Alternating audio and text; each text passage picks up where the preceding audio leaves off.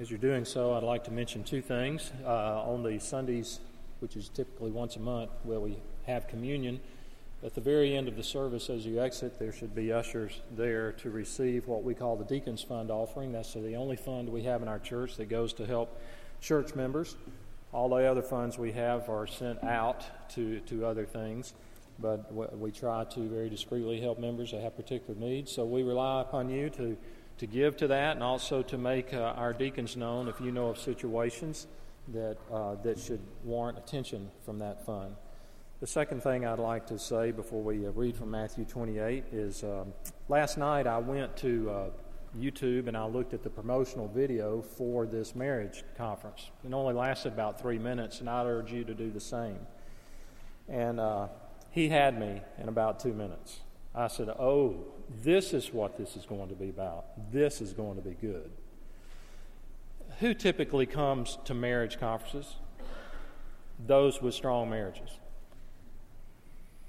Uh, there are no perfect marriages, there's no perfect families. And we can all learn something. Barbara and I are having our 40th anniversary this year.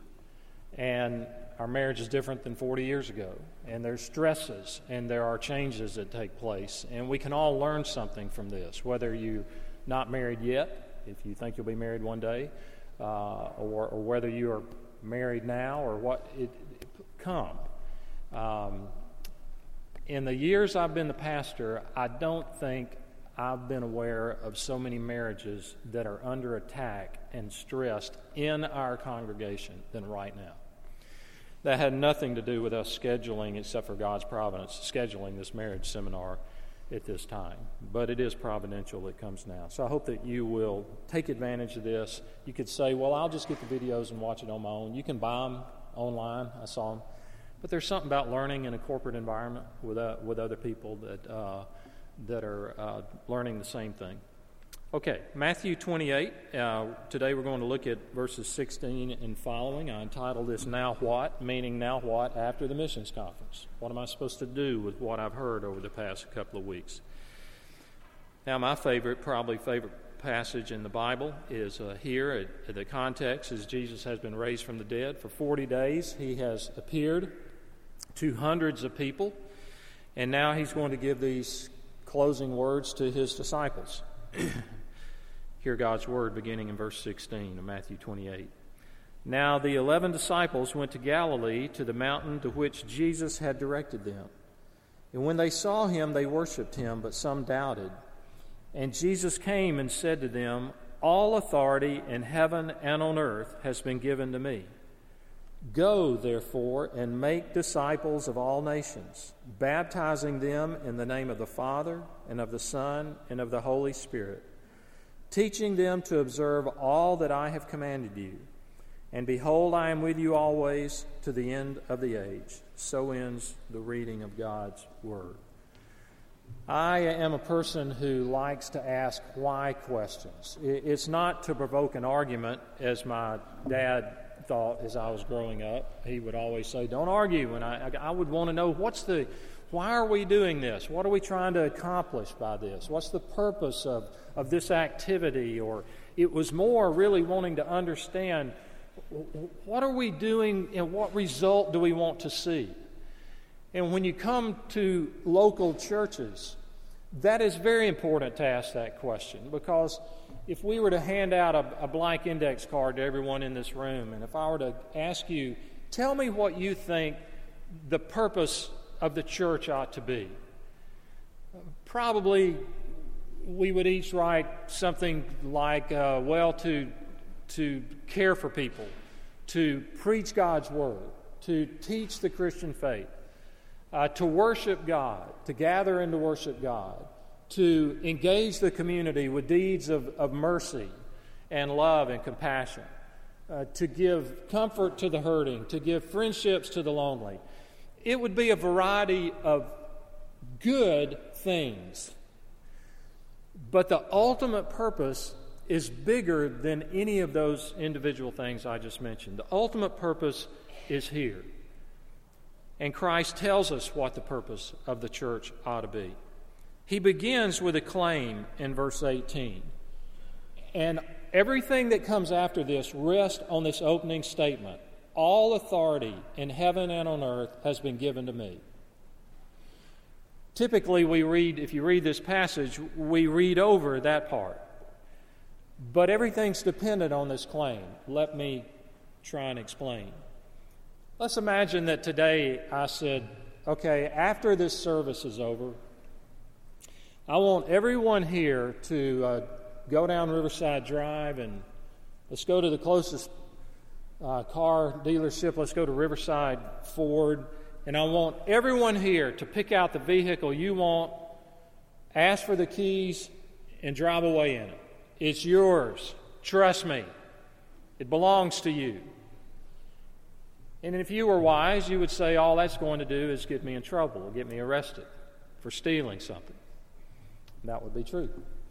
But what if I said, and honestly said, and could back it up, I recently came into an enormous sum of money, and I have this hobby with car dealerships. And I purchased several, and that's one of those. And I purchased all the inventory. And just to celebrate what was Harry called this day?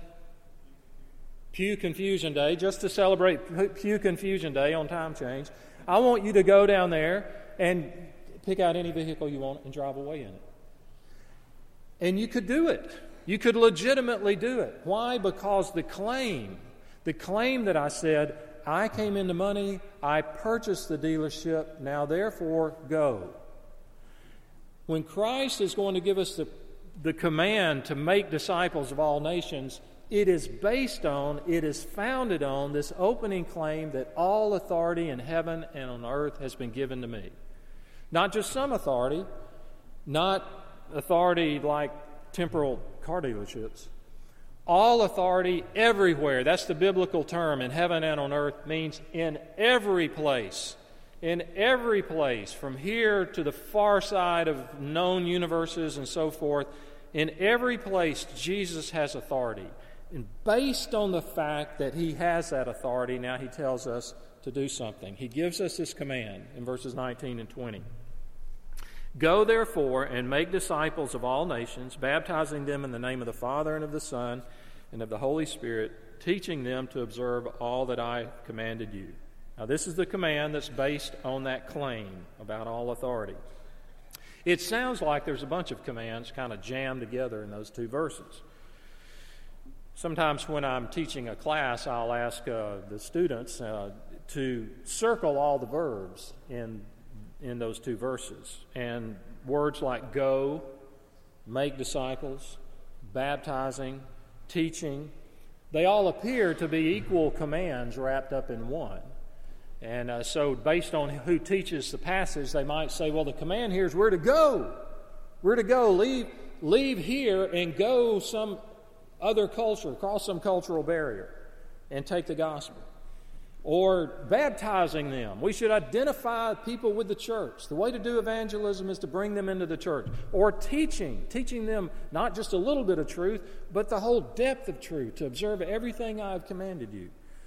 Well, this is where the original language helps because there's one command here.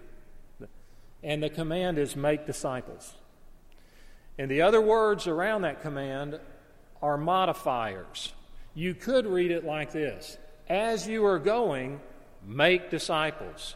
How do you make disciples? By baptizing and by teaching them to observe all I have commanded you. Well, what is a disciple?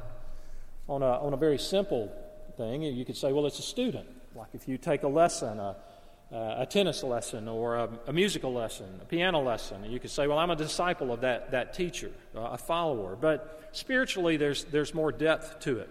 A disciple true is a follower of Christ, a person trying to imitate Christ in their word, thought, and deed. A number of years ago, some of our officers and our staff, we really grappled with this. What precisely do we think will describe what a disciple of Jesus is? And we came up with three observations from Scripture. One is it is a person who is exercising the means of grace in his or her own life. This person is praying, meditating on Scripture, worshiping God, um, uh, partaking of the sacraments, and so forth. They are exercising the means of grace in his or her own life. Secondly, the person is engaged and equipped in ministering to others. They know how to use their spiritual gifts to, to minister within the sphere where God has placed them. And the third mark is that as a result of these things, this person is experiencing life transformation. So, exercising the means of grace in your own life, engaged and equipped in ministering to others, and experiencing life transformation. Let's face it, if we are not experiencing life transformation, if I am not, if you are not, you will not talk to anybody else about Christ. If it is not genuine to you and you, and you can say, hey, I'm seeing God at work in my life, uh, it may not be things that other people can see, but you know He's at work in your life, you probably won't talk to anybody else about Christ because there'll be no enthusiasm. So Christ is telling us to make disciples. It's a big task. Though I've, I've forgotten it, I read what the population of the world was when Christ said this. It was less than a billion people at that time. And yet, when he says go to all nations, the word there is for people group, ethne. Not just geographical boundaries, like the United States is one nation, but it's many nations within a nation. It's various people groups with various cultural backgrounds and various languages and so forth. So he is saying we are to make disciples of all nations around the planet. We are to penetrate those with the gospel. It's a big task. When I looked yesterday, online. The population of the world then was 6 billion 908 million. And I assume a few individuals have probably been born since those results came in. But roughly 7 billion people. Now, that, that's a lot. And the, the best research says that those who profess to be Christians is about 32% of that. Christianity is still the world's largest religion. 32%. But roughly 40% have never even heard about Jesus. Now, that's a lot of people. That's a lot of people groups. And there are a lot of barriers. And if we think 7 billion people and maybe 3 to 4 billion have never even heard of Jesus, that's a lot. If we were to go back in time a million seconds, that's two years ago. But if we were to go back in time a billion seconds, that's 2,000 years ago. So, three or four billion people who've yet to hear is a lot. It's a difficult task. The world's languages, there are many. There's 6,909 languages. And there's still about 1,500 that have no translation of the Bible in them. Now, some of these are only spoken by small tribes. Most of the major languages, Southern, English, Mandarin, they have the Bible translated in those. But there's still others that don't. So the job's not finished. So when we talk about making disciples of all nations, we've got political barriers, we've got economic barriers, we've got philosophical barriers, we have religious barriers, we have language barriers. But he doesn't mention any of that. The commandment is we are to go and we are to make disciples. Do you know what the ultimate goal of Coca Cola is? Now, I'm not going to ask you to raise, no, I am going to. If you know and you're certain, would you just raise your hand? All right, there's about 10 hands up. Here's what it is. If you're ever on a game show when you're asked soft drinks for $400, it is a Coke in the hand of every person on the planet. They can say, Our goal as a company is a Coca Cola in the hand of every person on the planet. It's pretty ambitious, isn't it? Think of all that would have to happen uh, for that to be a reality. Well, let's talk something far more important than a soft drink making disciples of all nations. Eternal purposes. So, how do we go about this? Well, Christianity, first and foremost, is a missionary faith. We aim to make disciples. Missions should not be an add on, it, it is essential to the Christian faith. It's just part of it. And we spread the gospel. And we do it through word and deed. We don't do it with weapons. We don't do it with manip- manipulation. We don't conquer people and at gunpoint say, You're going to profess the name of Christ or you and your family will die, like some religions do. We proclaim the gospel and God changes hearts. We share our faith with our words and we show our faith with our works. Billy Graham has been quoted a whole lot since his death just within the past two weeks. But here's a quotation I, I, uh, I doubt if you've heard from him. And he says, The evangelistic harvest is always urgent. The destiny of men and of nations is always being decided. Every generation is strategic. We are not responsible for the past generation, and we cannot bear the full responsibility for the next one. But we do have our generation. God will hold us responsible as to how well we fulfill our responsibilities to this age and take advantage of our opportunities. So we have opportunities now in 2018 that people 50 years ago didn't have, and there'll be different opportunities 50 years in the future. And the point is, we are to be faithful now. I'm heading up the search committee at Strong Tower Fellowship for a new pastor. We've got a great committee. We meet every other Monday night. We're to meet tomorrow night. And I have been immersed the past couple of weeks in reading all the history I can find online about the Pleasant Hill neighborhood which isn't pleasant anymore. And I've read about the 1930s and 40s and 50s and 60s and looked at photographs of, of, of people recalling certain schools and, and church and so forth. And, and, and, I'll read about this. And okay, so Little Richard grew up there and the moving of his house and all, and these, the first congressman to speak at the U.S. Uh, uh, on the floor of the U.S. Congress, he, he was from Pleasant Hill. And uh, first African American to do so, and, and these poets and other famous people that came from Pleasant Hill. But you know what the stark reality is? That is gone. And any person who comes to pastor now must say, I want to know what things are like in 2018. Because the way things were then is not this generation right now. I love the past. If I'm not careful, I can live in the past.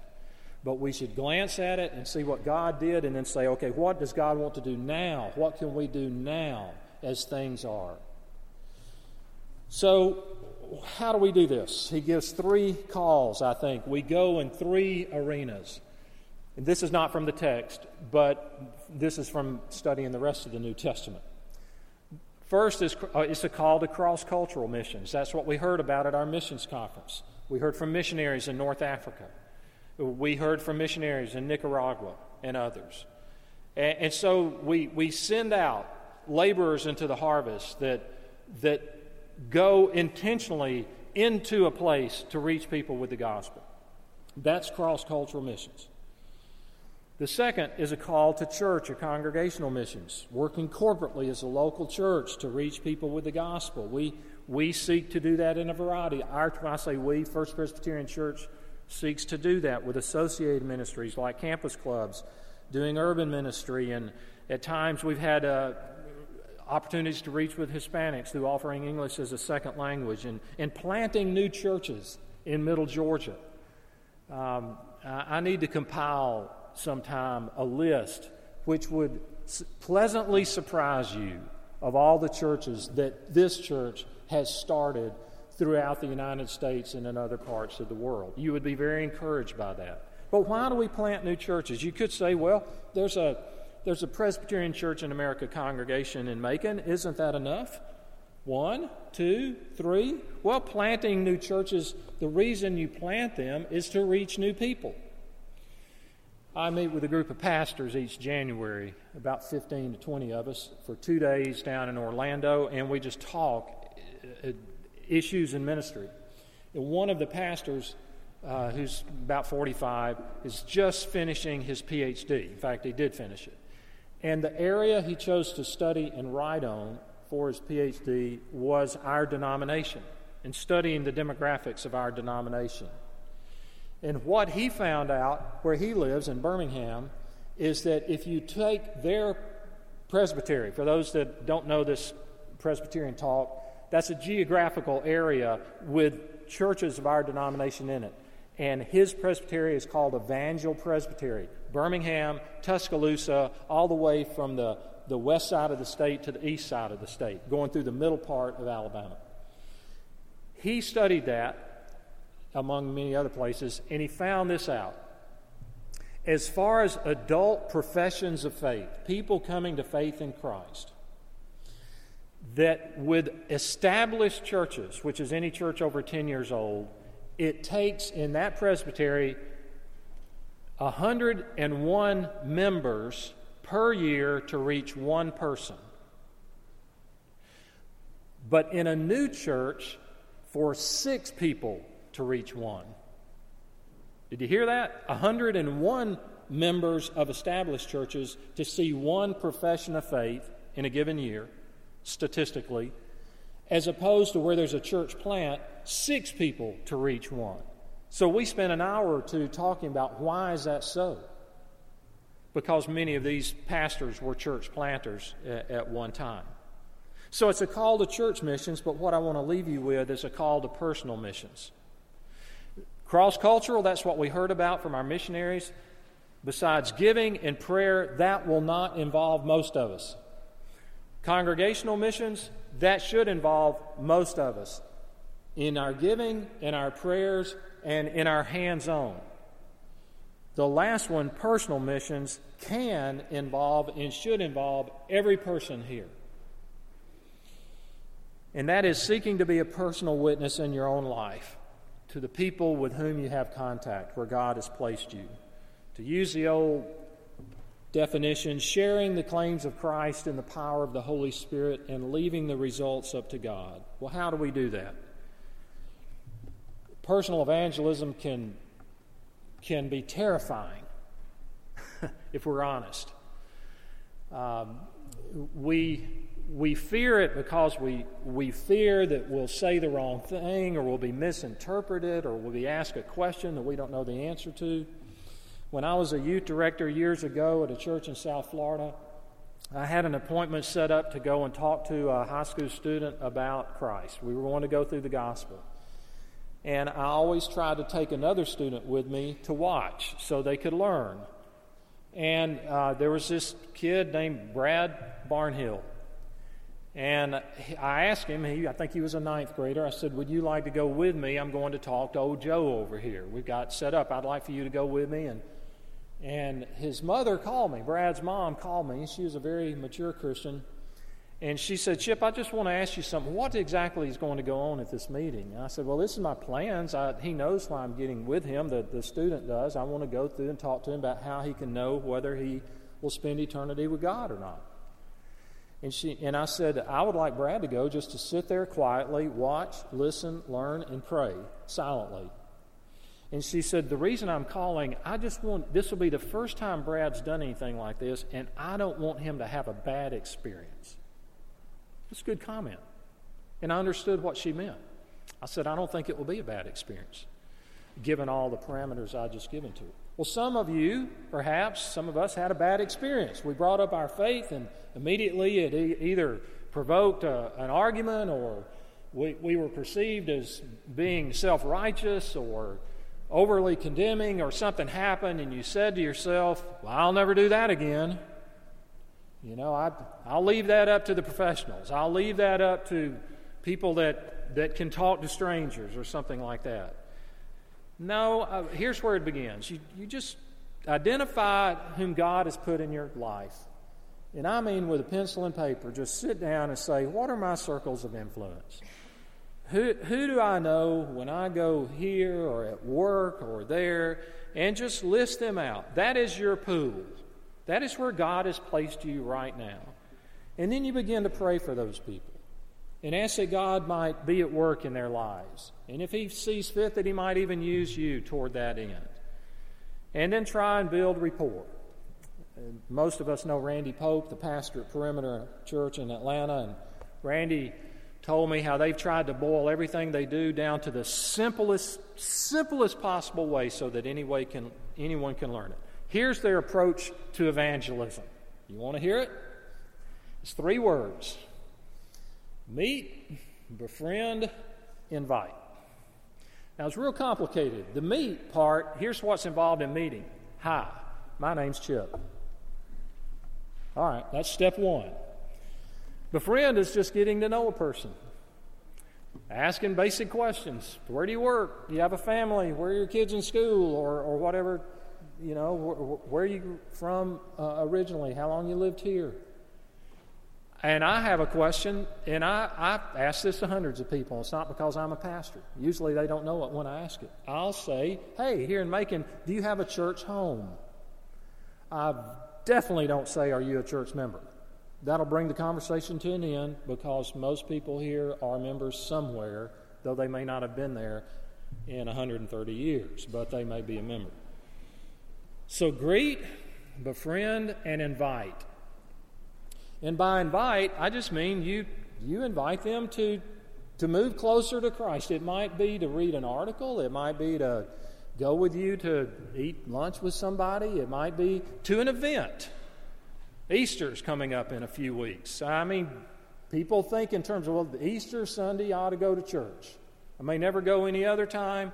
And so you think of a person who say, hey, why don't you come with me and I'll, I'll meet you down there and and uh, I'll, I'll, why don't you come to church or come to a Sunday school class or a home Bible study? It doesn't necessarily mean you're inviting them to, to a church. It may be to a small group, but you're taking the initiative to think of, of something. I have a friend, and he, he told me a neighbor moved into their neighborhood, and he, he went over and met them, and, and he was telling about himself, and, and he, he mentioned church. And they said, Oh, look, we're, we're Jewish. We're not, we don't want anything to do with the Christian church. But so he knew that door was shut, and so he just kind of would see them, and but he knew he wasn't going to bring up church again. And then the wife found out her husband had Parkinson's, and my friend's wife was getting to know her, and she had another friend in their church whose husband had Parkinson's. So she got them together, and they became friends, and it kind of became this this group, and that's ministry. And guess what happened? Then at Christmas, this person said, Hey, I think I'd like to come to that church to y'all's Christmas thing. That, that's what we're talking about. It, we're not talking about go tackle somebody on the street and, and force a Bible down their throat. Uh, it, it's greet, befriend, and invite. Last of all, uh, to, just to make this briefer, behold, I'm with you always the promise Christ gives us, gave those disciples, gives to us, we're not doing this alone. You may feel alone, you're not alone. We do this knowing that Christ is with us, that we have a partner, you might say, who is there. In Jeremiah, God gives this covenant promise I will be their God, and they shall be my people. And it isn't just temporary, He says, to the end of the age. It didn't end with that first generation of disciples or the second generation or the third generation. It is still in effect now. As long as the world lasts, Jesus has authority over all things, and he will be with us as we seek to make disciples. I'll leave you this one question What if 500 of us in 2018, just 500 of our members, said, I'm going to pray and I'm going to seek to greet, befriend, and invite one person during this year. Can you imagine the fruit that might come from that? With that many people taking that smallest step? As we come to the Lord's table in just a moment, I also want you to think about this. Regardless of your background, if you're a Christian here today, you are coming to this table because somebody somewhere talked to you about Jesus. Somebody, whether they knew it or not, was obeying what Matthew 28 says.